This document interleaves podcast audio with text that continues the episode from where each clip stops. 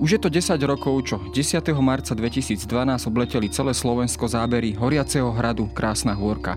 Požiar, ktorý postihol predovšetkým najstarší stredoveký Horný hrad, výrazne poškodil túto pamiatkovú ikonu. Odvtedy sa očakávania verejnosti upriamujú k rekonštrukcii celého hradného komplexu. Tá by však nemala byť len akousi vylepšenou kópiou stavu z predzmienovanej katastrofy. Naopak, nešťastný požiar svojím spôsobom priniesol novú príležitosť. A príležitosť obnoviť krásnu krásnu hôrku ako rodové sídlo rodu Andráši v jeho pôvodnej nádhere. Ako teda vyzeral tento hrad na začiatku 20. storočia, keď ešte jeho posledný projektant grof Dionys Andráši ani nemohol tušiť, čo všetko nasledujúce 10 ročia prinesú. Čo nám o histórii tohto rodu rozprávajú rozsiahle hradné zbierky a čo priniesol výskum celého hradného komplexu v posledných rokoch. A napokon, čo je ambíciou pripravovanej rekonštrukcie. Počúvate pravidelný týždenný podcast Dejiny. Moje meno je Jaro Valent, som šéf šéf-redaktor časopisu Historická reví a rozprávať sa budem s Timeou Máteovou, riaditeľkou Múzea Betliar, ktorého súčasťou je aj hrad Krásna hôrka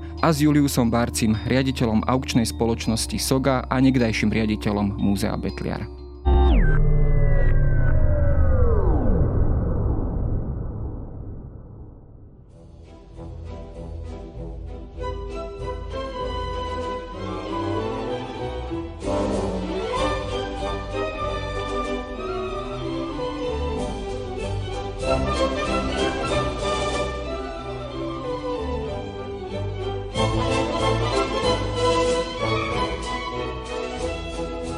Ja sa na začiatok pristavím už pri tom eh, známom dátume alebo pri tom výročí, smutnom výročí, desiatom výročí, keď teda postihol hrad Krásna hôrka požiar. Pozrime sa najskôr na tom, ak, v akom stave bol tento hrad, táto pamiatka eh, tesne pred požiarom. Častokrát sa spomína teda, že nebol v najlepšom stave, že aj tá rekonštrukcia, ktorá prebiehala v 70. 80. rokoch, mnohé veci skôr poškodila, než, než opravila alebo obnovila. Vieme to možno zhrnúť do niekoľkých nejakých takých charakteristik, eh, v akom stave tá pamiatka pred požiarom vlastne bola? Krásna húrka bola pred požiarom možno sa to dá zjednodušene povedať, že zjazvená prestavbami, ktoré trvali od roku 1956 až do 89.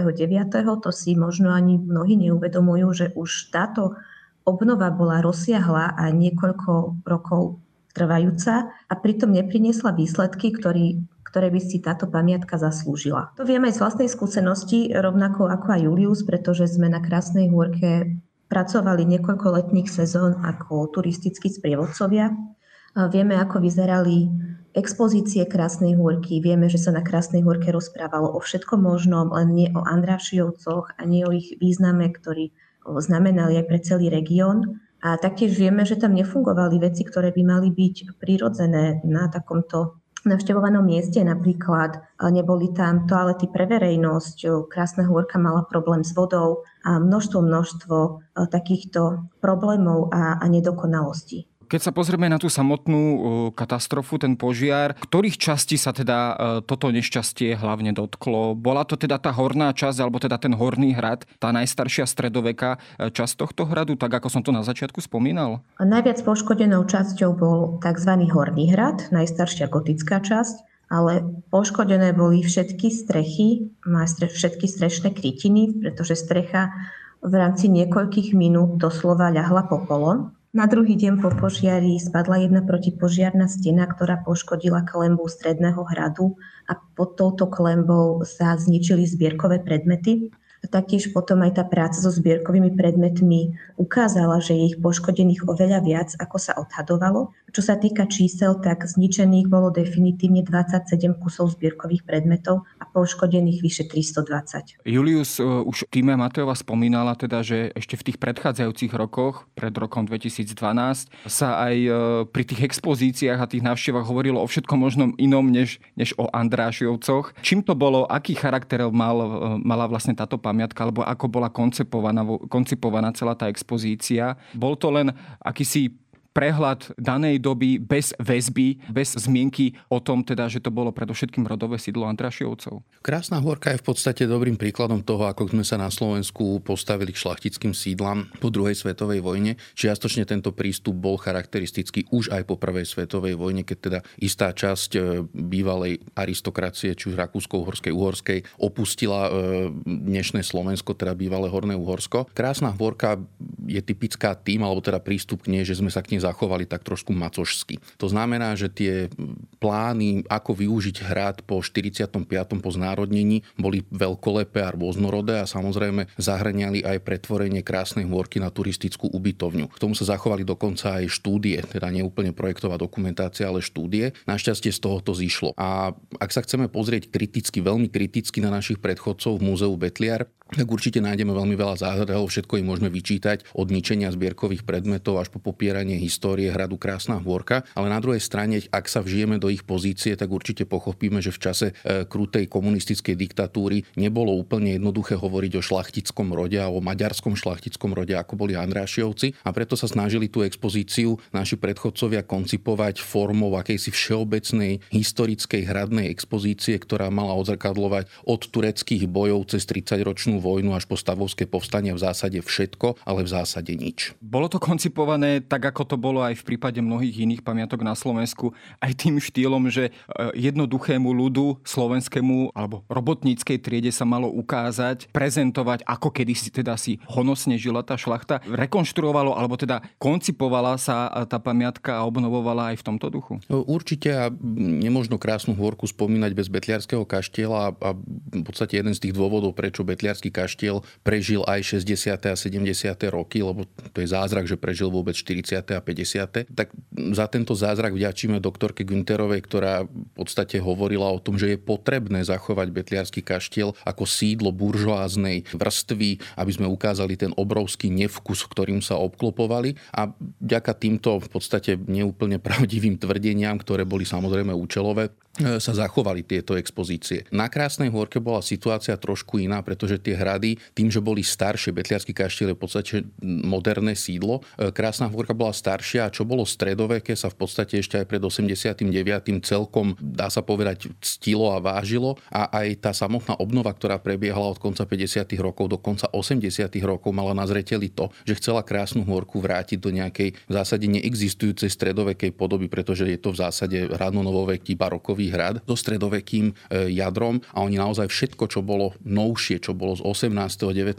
storočia z toho hradu ošúpali a preto, ako pani riaditeľka povedala, tá krásna hôrka bola po tejto obnove zjazvená. Pani riaditeľka, keď sa pozrieme na e, celkový ten zbierkový fond tohto hradu, aj e, na jeho podobu, tak ako ju poznáme. Častokrát sa skloňuje alebo spomína teda, že tento hrad je svojím spôsobom výnimočný práve z toho dôvodu, že je tam ako keby v komplexnosti zachovaná aj tá zbierka, aj to, ako ten hrad pôvodne vyzeral do určitej miery. Častokrát pri tých iných pamiatkách, pri iných hradoch sa tie expozície presúvali, či už nábytok, alebo zbierkový fond a podobne z hradu do hradu, alebo e, na iné miesta. Na Krásnej horke to teda údajne zostalo. Je to naozaj tak, že v tomto smere ten hrad je ako jeden z mála na Slovensku skutočne raritou, alebo je výnimočný? Určite množstvo správcov aj vlastníkov národných kultúrnych pamiatok tvrdí o svojej pamiatke, že je unikát, ale Krásna Horka je naozaj unikátom. Je to jediný hrad na Slovensku, ktorý sa po druhej svetovej vojne zachoval so svojím pôvodným zariadením, svojimi nábytkami, predmetmi, ktoré boli zberateľ, ktoré dokladali zberateľskú aktivitu jeho majiteľov Andrašiovcov. Ja som sa napríklad aj včera pripravovala na jeden príspevok, ktorý píšem a opäť som sa vrátila k inventáru, ktorý spísal Jozef Mihálík v roku 1904 na žiadosť Dionýza Andrášiho, týkajúcej sa časti, ktorú voláme Pietné múzeum Františky Andrášiovej. A opäť som tak precitla a som si uvedomila, že máme veľké šťastie, že sa niečo také na Slovensku zachovalo. Nemá to obdobu ani v zahraničí a máme veľké šťastie, že to môžeme všetko spravovať, pracovať s týmto fondom, vytvárať z tej krásnej hôrky lepšie miesto a, a navštevnícky atraktívne aj pre, navš- pre budúcich navštevníkov.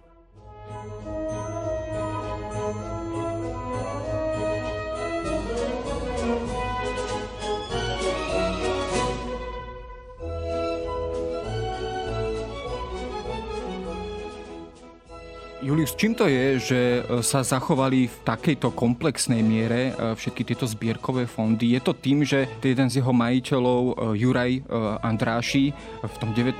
storočí vlastne tu vytvoril aj prvé múzeum, teda ako akési reprezentatívne múzeum, prvé múzeum v podstate na území Slovenska, myslím, že v roku 1857, ak sa nemýlim. Je to teda tým, že už on vlastne urobil túto prvú muzeálnu prácu vlastne za nás? Nebol to Juraj Andráši, boli to už jeho predchodcovia, ktorí mali ku Krásnej hôrke doslova romantický, nostalgický vzťah. Zachoval sa dokument z konca 17.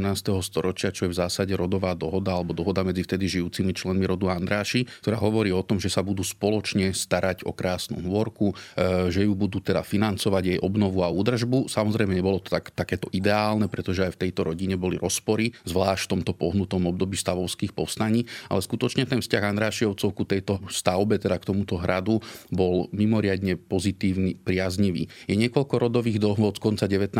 storočia, ktoré hovoria o vytvorení rodovej krypty, že teda Krásna hvorka sa stane pohrebiskom tohto dôležitého rodu, o tom, že všetci vtedy žijúci členovia budú spolu financovať aj obnovu. A jedna z tých posledných veľkých obnov, alebo dá sa povedať jednou z tých posledných veľkých historických etáp e, tohto, tohto hradu je prelom 19. a 20. storočia, kedy boli dovršené alebo završené práce na vtedy vznikajúcich rodových alebo hradných múzeách a to bolo práve to spomínané Františkino múzeum. Ale to, čo sa nachádza na Krásnej hôrke, to je veľmi zaujímavé, že v zásade nepochádza z Krásnej hôrky zbierky, pokiaľ nemyslíme na výstroj, výzbroj a tieto veci, ktoré v podstate e, prirodzene k úhradom patria. Po veľkom požiari, ktorý e, na Krásnej hôrke pustošil v roku 1817. E, jeho vtedajšia majiteľka, vdova po Štefanovi III. Mária Feštetičová sa rozhodla krásnu hôrku opraviť a nielen to, po tejto rekonštrukcii alebo teda nejakých tých záchranných prácach sa dokonca na krásnu hôrku nasťahovala. Čo je teda na začiatku 19.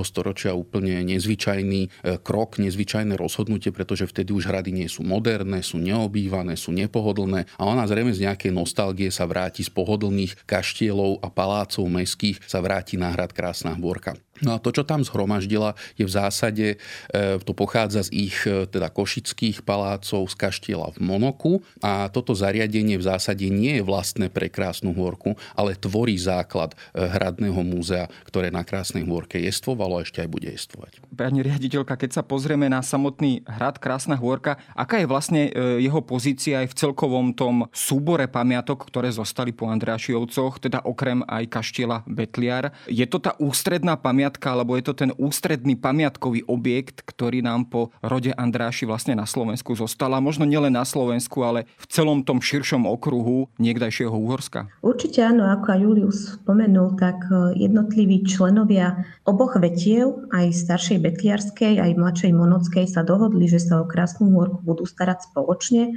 Bolo to ich rodové sídlo, ktoré mali vo veľkej vážnosti a ktoré si ctili a taktiež ho sprístupňovali aj všetkým svojim návštevám a neskôr potom aj verejnosti. Julius, keď sa pozrieme vôbec na rod Andráši, kedy hovoríme po prvý raz o Andrašiovcoch a akejsi spoločné teda väzbe s týmto hradom, s týmto objektom Krásna hôrka. Ako sa vôbec oni dostali e, k tomuto hradu? No, prvý Andráši na Krásnej hôrke bol Peter Andráši, on sa dostane na hrad v roku 1578, prichádza sem na vlastnú žiadosť z Komárňanskej pevnosti. Andrášiovci, to treba spomenúť, pochádzajú zo Sedmohradska, bol to významný uhorský rod, ale v tom 16.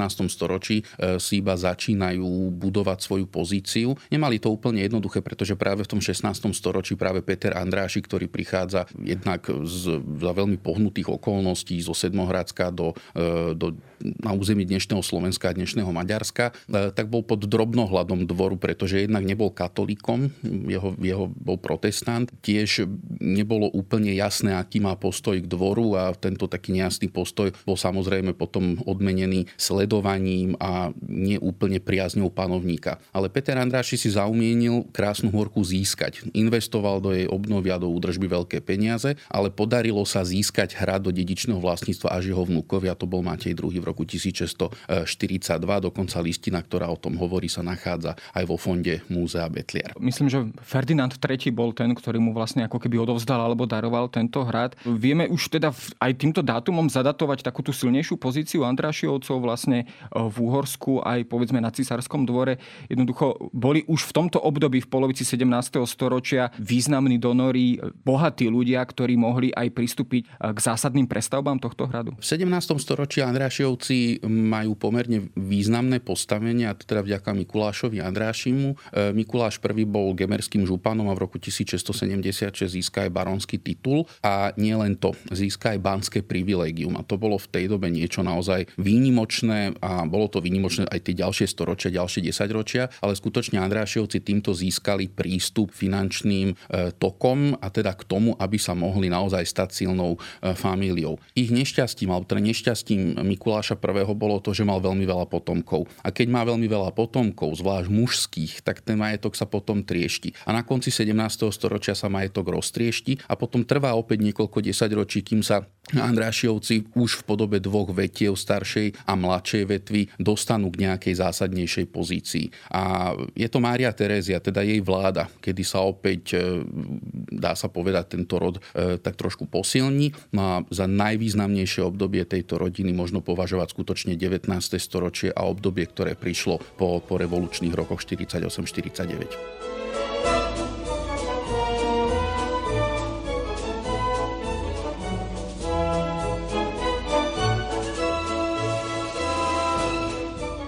Pani riaditeľka, ako sa povedzme táto Andrašiovská fáza v dejinách hradu prejavila na tejto pamiatke, keď by sme si ju nejakým spôsobom rozdelili na ten horný hrad a ten stredný a dolný hrad? Vieme to presne aj kopírovať, že povedzme ten horný, ten najstarší hrad s Andrašiovcami priamo nesúvisí a až tie ďalšie stavebné fázy môžeme vlastne pripísať Andrašiovcov. Čiže je tam aj jasne badateľný e, ten ich príspevok e, priamo keď sa návštevník dostane do tohto objektu? My už sme dnes v takej situácii, že aj vďaka tomuto nešťastnému požiaru vieme o Krásnej horke veľmi veľa, pretože bezprostredne po požiari bolo aj pamiatkármi nariadené, aby bol vykonaný pamiatkový architektonicko-historický výskum, ktorého súčasťou bol aj archívny výskum a potom séria reštaurátorských, ktoré sa týkali omietok, drevených častí, kamenných článkov a podobne.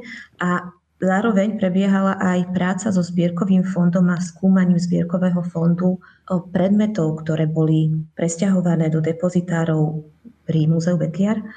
Takže vieme veľmi presne povedať, ktorá fáza sa spája s ktorým členom. Naozaj tí Andrášiovci veľmi výrazne a veľmi významne zasiahli do, do tej krásnej hôrky a veľmi ju aj rozšírili. Ktoré možno objekty, povedzme, pochádzajú z toho 19. storočia? Tam sa, myslím, spomína takéto aj to múzeum vlastne manželky Dionýza e, Andrášiho. Myslím, že staršie tam ešte nejaká kaplnka. Ktoré tie fázy možno sú vyslovene úzko spojené s, e, s Andrášiovcami? Pietné múzeum Františky Andrášiovej bolo aj navštevnícky veľmi obľúbenou časťou hradu. Je to aj taká rarita, že sa vôbec Grov rozhodol uctiť si svoju manželku týmto spôsobom, že do priestorov stredného hradu zhromaždil všetky predmety, ktorých sa dotkla jej ruka a na ktorých spočinul jej zrak. A bohužiaľ tieto predmety sa potom v období socializmu, alebo teda veľká väčšina dostala do rôznych zástuviek a my teda pracujeme na tom aj pod vedením Juliusa, aby v budúcnosti návštevníci tieto predmety uvideli. A táto časť bola jedna z takých možno aj najkrajších, okrem možno samotnej hrobky a kaplnky. Ja si spomínam takisto, že súčasťou tohto hradu bola, boli v podstate také tie militária, alebo teda predovšetkým tie hradné delá, ale teda aj ďalšie súčasti takéhoto, takéhoto typu zbierkového fondu. E, čím sú oni, Julius, vynimočné? Povedzme predovšetkým, keď hovoríme o tých delách, myslím, že tento hrad bol vybavený veľkým množstvom takýchto, myslím, že bronzových diel. Je to opäť nejaká rarita aj v rámci Slovenska? Je to rarita, pretože keď návštevníci poznajú slovenské hrady, tak jednak sú to väčšinou buď ruiny alebo pamiatky, ktoré sú prebudované do nepoznania alebo do podoby, v akej nikdy neboli. Ak myslíme teda na Zvolenský hrad napríklad, ktorý spravuje Slovenská národná galéria, alebo Oravský hrad, ktorý sa podobne ako Krásna hôrka už v 19. storočí začne pretvárať na múzeum Oravského komposesorátu. Ale to, čo na Krásnej hôrke aj Andrášiovci považovali za zaujímavé a dôležité, tak to boli práve militária, alebo teda tie predmety, ktoré súviseli s obranou funkciou hradu. Na Krásnej hôrke, ak sa nemýlim, tak sa zachovalo, alebo celkovo v Betliarskom múzeu je o asi 10 diel, ktoré pochádzajú z obdobia od neskorého stredoveku, alebo teda radného novoveku až po 19. storočie. A je to naozaj, na, dá sa povedať, že v strednej Európe unikátna kolekcia aj vďaka skladbe, pretože nie sú to len také diela, ktoré slúžili na obranu krásnej hôrky, samozrejme poznáme aj Bebekovské diela, inak Bebekovci to bola família, ktorá spravovala, vlastnila krásnu hôrku ešte pred Andrášiovcami. Tieto diela sú zo 16. storočia a už samotní Andrášiovci ich považovali za veľmi dôležité zbierkové predmety, pretože práve týmito Bebekovskými dielami dekorovali, dá sa povedať, aj svoje romantické sídla, kaštiele, či už je to Parchovanský kaštiel alebo e, dnes ešte existujúci kaštiel v Betliari. K tým najhodnotnejším delám, ktoré sú alebo sa zachovali na hrade, patrí určite e, dielo cisára Maximiliána zo 16. storočia, ktoré bude aj ústrednou súčasťou jednej e, z tých novších expozícií na hrade Krásna Hvorka. Krásna Hvorka bola v podstate do veľkej miery aj objektom nejakého literárneho spracovania romantických predstav, ktoré ako keby nadobudli taký ten svoj zlatý vek práve v 19. storočí. Akým spôsobom sa tento obraz Krásnej Hôrky pretavil povedzme do literatúry alebo teda aj ostatných umeleckých obrazov? Tu je určite potrebné spomenúť aj metodiku obnovy, pretože práve metodika obnovy nastavuje to, čo budú návštevníci na Krásnej Hôrke vidieť nielen v podobe múzea, ale aj v podobe obnovenej pamiatky. A táto metodika sa snaží vrátiť pamiatku do toho posledného slávneho obdobia, a to je záver 19. a začiatok 20. storočia. Vôbec to, čo my vieme o Krásnej Hôrke, alebo čo sme o nej vedeli, ako sme ju chápali a cítili, tak to všetko pochádza práve z 19.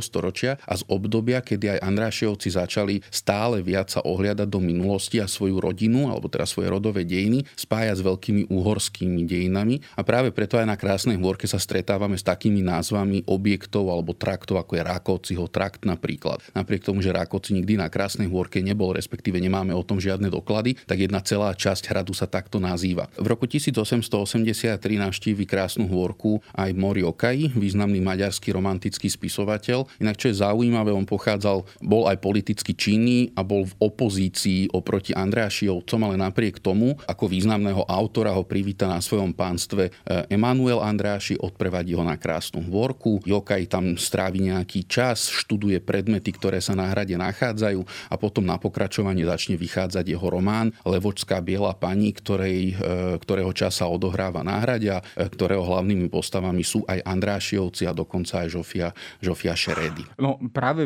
Žofia Šeredy je, ona je e, opäť takým objektom, keď to takto nazveme, ktorý je aj samozrejme e, príťažlivý pre návštevníkov. E, tá je hrobka, alebo teda tá múmia, ktorá teda zostala, je samozrejme opradená opäť množstvom určitých dezinterpretácií, dohadov a podobne. Vieme, prečo sa vlastne do takej podoby tej mumifikovanej, ak to takto nazveme, vlastne zachovala. Zistili niečo v tomto zmysle tie posledné výskumy? Priblížili vlastne možno trošku túto záhadu?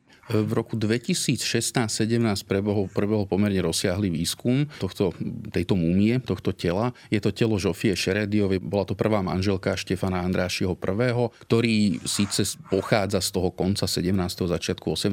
storočia, ale už ho považujeme za jedného z prvých členov a zakladateľov mladšej betliarskej vetvy rodu. Žofia sa zachovala z veľmi prozaických dôvodov, pretože vyschla. Telo bolo vraj v nejakom takom priestore, ktoré bol, ktorý bol dobre vetraný a bol suchý. Toto je výsledok e, bádania antropológov a mikrobiológov. Na jej tele sa nezachovali žiadne stopy po nejakej mumifikácii alebo po nejakých chemických prvkoch, ktoré by takúto, takúto vec za, zabezpečili. Tým, že Žofia sa zachovala, tak samozrejme vtedajší majiteľia hradu 19, v 19. storočí, teda Andrášiovci, to telo celkom dobre využili na marketing hradu a dokonca v spomínanom románe e, o Levodskej bielej pani Žofia Šerediova opisovaná prostredníctvom ikonografie svätej Alžbety Durínskej alebo svätej Alžbety Uhorskej. To znamená, že záujem o chudobných, že v zásade náhrade mala, dá sa povedať, že sirotinec a chudobinec a tak ďalej. To úplne pravda nie je o Žofii Šerediovej. Vieme o nej síce pomerne veľa vďaka, vďaka spomínanému výskumu, ale svätá Alžbeta to nebola. No, ja by som možno ešte doplnila k Žofii Šerediovej, že naozaj sme sa v roku 2015 a 2016 venovali nielen jej telu, ale aj výskumu jej pôvodu. A zaujímavý je aj román Levodská biela pani, kde sa už vlastne prvýkrát dočítame o tom, že jej manžel, vdovec, realizuje na Krásnej hôrke pietné múzeum. Takže možno sa aj Dionys Andráši inšpiroval práve týmto románom, keď uvažoval o takomto múzeu pre svoju manželku Františku. Inak v súvislosti so Žofiou Šeredy si dovolím ešte spomenúť takúto skutočnosť, že e, jej múzeum na Krásnej hôrke, teda jej venované múzeum nie je, pretože tie predmety, ktoré by tam mali byť, sú dnes v Metropolitnom múzeu v New Yorku. Čiže asi aj to trošku dokladá význam toho zbierkového fondu Presne alebo tých tak, vecí, aj, ktoré, aj ktoré tam sú prítomné. Keď sa pozrieme už samozrejme na tie výzvy, ktoré stoja pred krásnou hôrkou teraz, vy, e, pani riaditeľka, asi dostávate veľa otázok, že prečo ešte povedzme po desiatich rokoch ten hrad nie je stále dokončený, zrekonštruovaný, opravený. Skúsme tak v krátkosti povedať, čo sa tam doteraz dialo, pretože ako sme na začiatku povedali, nejde len o nejaké prinavrátenie alebo skopírovanie tej pamiatky do stavu spred nejakých 10-12 rokov, ale v podstate o úplne novú rekonštrukčnú prácu. Aké fázy vlastne tomu všetkomu celému musia predchádzať? Zrejme tam musel byť urobený rozsiahly výskum toho všetkého, čo sa na hrade nachádza. Áno, tak e, tých 10 rokov je málo, je veľa. Stále dostávam takúto otázku, že prečo ešte Krásna hôrka nie je otvorená, ale treba povedať, že od začiatku tej obnovy a revitalizácie bezprostredného okolia sa urobili aj chyby, na ktoré sme doplatili tým, že ešte sme stále iba v stave, v akom sme. Možno tou najdôležitejšou bolo vyhlásenie bezprostredne po požiari, že Krásna hôrka bude obnovená už do pol roka, teda v septembri v roku 2012 a v tomto možno trošku zlyhalo aj vtedajšie vedenie, pretože sa neusilovalo krásnu hôrku obnoviť v takomto väčšom meritku a v rozsahu, aký si zaslúži, ale chceli sa vrátiť do stavu pred požiarom. A to evokovalo hlavne vo verejnosti, či už odbornej alebo laickej, ale taktiež aj v médiách, že stačí na krásnej horke vymaľovať, opraviť strechu, nasťahovať zbierkové predmety a môžeme otvárať. Ale to nie je pravda. Aj na základe tých vecí, ktoré som už spomínala predtým, a taktiež boli problémy aj s projektantmi, k tomu by som sa teraz veľmi nerada vyjadrovala nejak obširnejšie, pretože prebiehajú aktuálne súdne spory aj s jedným, aj s druhým. A v roku 2017 sa konečne podarilo vytvoriť projekčné oddelenie Slovenského národného múzea, v ktorom participujú perfektní odborníci pod vedením hlavného architekta Roberta Erdejho Krásna hôrka má taktiež aj svoju projektovú manažerku, moju kolegyňu Eriku Šmelkovú, ktorá riadi všetky tieto procesy. A v tom 2017 sme začali pracovať takmer od nuly, ale hovorím iba takmer, pretože už tie výskumy, ktoré som predtým spomínala, už boli uh, začaté, niektoré aj dokončené. A až po zhromaždení všetkých týchto informácií a po vyjadreniach rôznych dotknutých orgánov a inštitúcií, ktorých je viac ako 30, sme mohli požiadať o stavebné povolenie, ktorých bolo 5. Tieto stavebné povolenia sme získali v roku 2021 a na jeseň sme mohli vyhlásiť verejné obstarávanie na zhotoviteľa, ktorý okrem obnovy dolného a stredného hradu bude tiež vykonávať revitalizáciu bezprostredného okolia hradu, teda najmä potradia. Keď sa pozrieme aj na ten výskum alebo na tú činnosť toho projekčného týmu alebo projekčného oddelenia, dá sa povedať, že po tom výskume sa aj zmenil úplne ten koncept alebo predstava o tom, ako ten hrad by mal byť zrekonštruovaný. Na základe povedzme tých nových vedomostí, nových dát, ktoré sa podarilo nejakým spôsobom získať. Jednoducho ten hrad, ako by mal byť ponovom novom obnovený, bude priznaním toho starého z konca 19.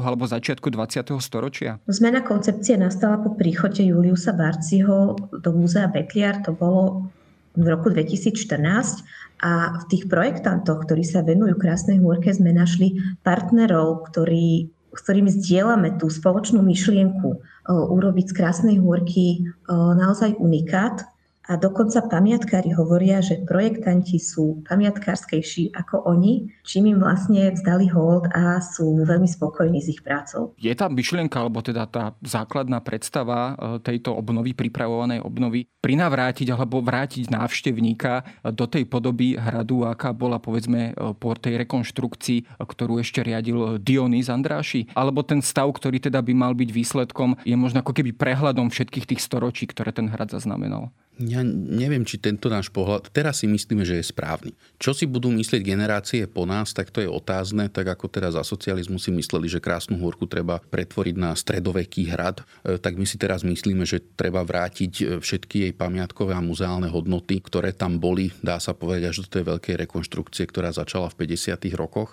Na Krásnej hôrke sa nebude analyticky prezentovať to, že toto je stredoveká časť, renesančná, baroková. Všetko to bude súznieť, všetko by to malo byť v jednom celku celku a malo by vytvárať akúsi príjemnú atmosféru na tomto hrade. O Krásnej Hvorke treba ešte vedieť toľko, že to nebolo nejaké naozaj že vyčančané aristokratické sídlo s freskami a štukami a neviem s čím všetkým. To bolo také vidiecké sídlo, bol to pôvodne vojenský hrad. Na prelome storočí sa z Krásnej Hvorky naozaj stalo miesto turistické, navštevované a trošku tak zanedbané, tak príjemne zanedbané. E, my túto zanedbanosť samozrejme, tá zanedbanosť bude riadená, že to nebude nejaká akože e, Krásna Hvorka nechaná na pospas času, ale je tam naozaj ten prístup e, kolegu RDI ho taký, že treba nechať e, tú pamiatku zrieť aj po tejto obnove. To znamená, že my ju síce obnovíme, ale tá je konečná podoba, tá príde až po ďalších rokoch. Inými slovami, musí dostať akúsi takú patinu, ako Presne sa hovorila.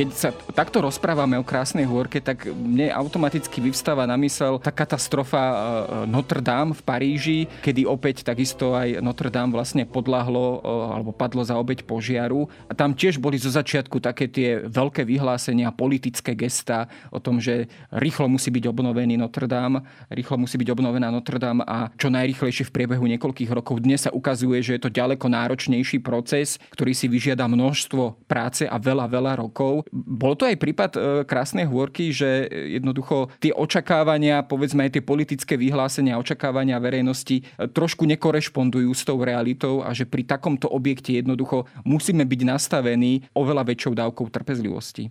Určite áno, už to veľakrát odznelo vyhlásiť bezprostredne po požiari, že Krásna hôrka sa otvorí do nejakého dátumu bez toho, aby, aby vôbec poznali mieru toho poškodenia, e, bolo veľmi nezodpovedné. A toto sa ťahá, dá sa povedať, každou, s každou jednou vládou, pre ktorú je Krásna hôrka priorita, ale zároveň tá priorita znamená aj to, že by ju chceli mať čím skôr otvorenú. A niektoré tie procesy sa nedajú urýchliť je potrebné vykonať množstvo prípravných prác, množstvo sanačných prác, je potrebné vykonať obnovu tradičnými materiálmi. To sú všetko procesy, ktoré si vyžadujú určitý čas Nikto viac si nepraje, verte mi, ako Múzeum Vetliara, moji kolegovia, aby sa krásna hôrka otvorila čo najskôr. Ale na druhej strane chceme mať tú krásnu hôrku obnovenú pedantne, chceme, aby bola príkladom nie len pre pamiatky v správe štátu, ale aj pre ostatné pamiatky. A to si jednoducho vyžaduje čas. Je určený nejaký dátum, kedy by sa mal prvý návštevník prejsť po krásnej hôrke, ale Mojím názorom je, že aj keď sa možno tento dátum posunie, tak eh, to možno nebude na škodu veci, lebo dôležité je, aby tá krásna hôrka bola obnovená o, tak, ako to má byť. V akej fáze je vlastne teraz táto rekonštrukcia? Teraz aj vyšli, teda prenikli teda na verejnosť a boli teda konec koncov aj publikované informácie, teda, že prebieha výberové alebo bude prebiehať výberové konanie na realizátora toho projektu. Kedy by sa mohlo s tou, s tou takouto finálnou alebo jednou z tých finálnych fáz vlastne začať a kedy by sa mohli prví návštevníci do hradu dostať? Minulý týždeň v útorok boli otvorené ponuky s hotoviteľov na túto obnovu. Ja môžem povedať teraz verejnosti, že prišlo 5 ponúk a v týchto dňoch komisia vyhodnocuje tieto ponuky.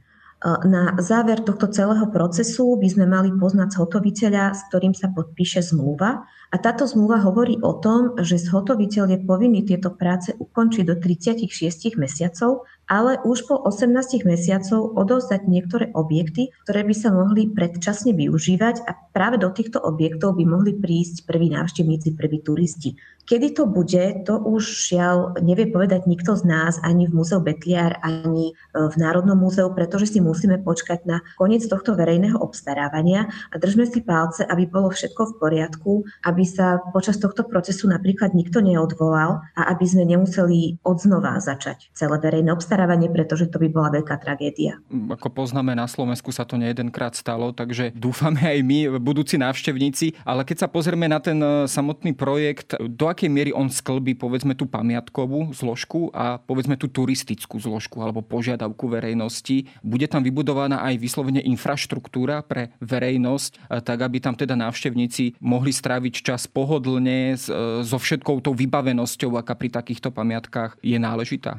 Určite áno, je to samozrejmosť, ktorá však bola v nedávnej minulosti ohrozená kvôli pretrvávajúcim problémom s obcov Krásnohorské potradie, pretože cieľom Národného múzea je nielen obnoviť Krásnu hôrku, ale pripraviť aj takéto dôstojné, dôstojnú nástupnú časť. A tá zahrania v sebe aj infocentrum, ktoré bude patriť Slovenskému národnému múzeu. V tomto infocentre bude aj expozícia pre návštevníkov, ktorí sa z rôznych zdravotných dôvodov nebudú môcť osobne prejsť na tej krásnej hôrke. A podhradí budú aj bufety, stanky s občerstvením, suveníry, vybavenosť napríklad detské ihrisko, to je tiež veľmi dôležité pre rodiny s deťmi. A celkovo budú aj tie služby v okolí nastavené tak, že návštevníci budú môcť stráviť v areáli dokonca 6 hodín keď si budú chcieť ísť pozrieť aj ďalšie body v obci alebo sa prejsť pôvodnou trasou na Krásnu hôrku, kde bude pripravená aj taká hra pre deti. Julus, teba sa na záver spýtam, ak toto všetko sa bude realizovať a realizuje sa to aj do tej predstavy, akú, akú ste teda aj vy na začiatku mali, bude to aj z toho pohľadu, povedzme, nielen turistického, ale aj pamiatkárskeho, výnimočný projekt pre celé Slovensko, pretože naozaj aj tie prostriedky, ktoré sa tam majú investovať, myslím, že je to nejakých necelých 20 miliónov eur, ak sa nemýlim. Niečo cez 19 miliónov, tie sú tiež značné. Čiže čo, čo by to Slovensku mohlo vlastne priniesť? Tak celkový rozpočet je nastavený niekde okolo 35 miliónov. E, to, čo si spomínal, tak to, to je vlastne tá prvá fáza, ktorá bola obstarávaná teraz a uvidíme, či sa podarí podpísať zmluvu. A skutočne krásna hôrka bude príkladom toho, ako uvažovať o obnove hradu, respektíve takejto významnej pamiatky a to nie len v zmysle obnovy samotnej architektúry a vybavenia samotného múzea, ale aj s tým samotným nástupom a vôbec so všetkým, čo jedna takáto pamiatka dôležitý turistický bod musí ponúkať pre návštevníkov. Nie je to jediná veľká investičná akcia Ministerstva kultúry. Ak sa pozrieme, teda aj tu v hlavnom meste v Bratislave prebieha rekonštrukcia Slovenskej národnej galérie. Ja to zvyknem porovnávať, že teda pozrieme sa na okolie Slovenskej národnej galérie, je naozaj nemysleli na to, že to prepojenie s nábrežím, s námestím Ludovíta Štúra, ako by to malo vyzerať a ako by to malo fungovať. To znamená, že budeme mať perfektne obnovenú národnú galériu, ktoré okolie bude trošku pokulhávať. Tomuto sme chceli predísť na krásnej hôrke. To znamená, že bude obnovená aj samotná pamiatka na kopci, ale aj to, čo sa nachádza pod kopcom. No a možno to nakoniec poslúži ako dobrý príklad pre ďalšie projekty, pamiatkárske projekty e, po celom Slovensku. Dúfajme, že to všetko vyjde a ďakujem veľmi pekne za rozhovor. Sedel som tu e, s Juliusom Barcim a online som sa rozprával s Timeou Mateovou.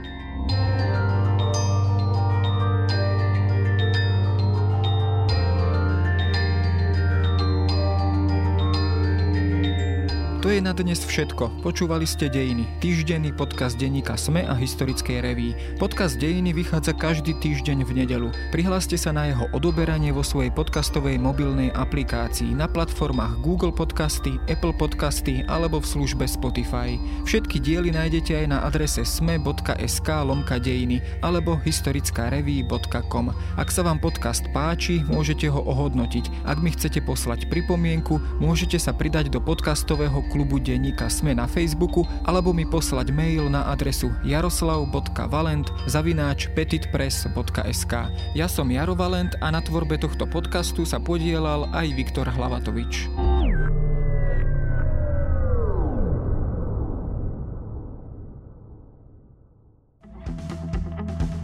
Kde sú hranice slobody slova?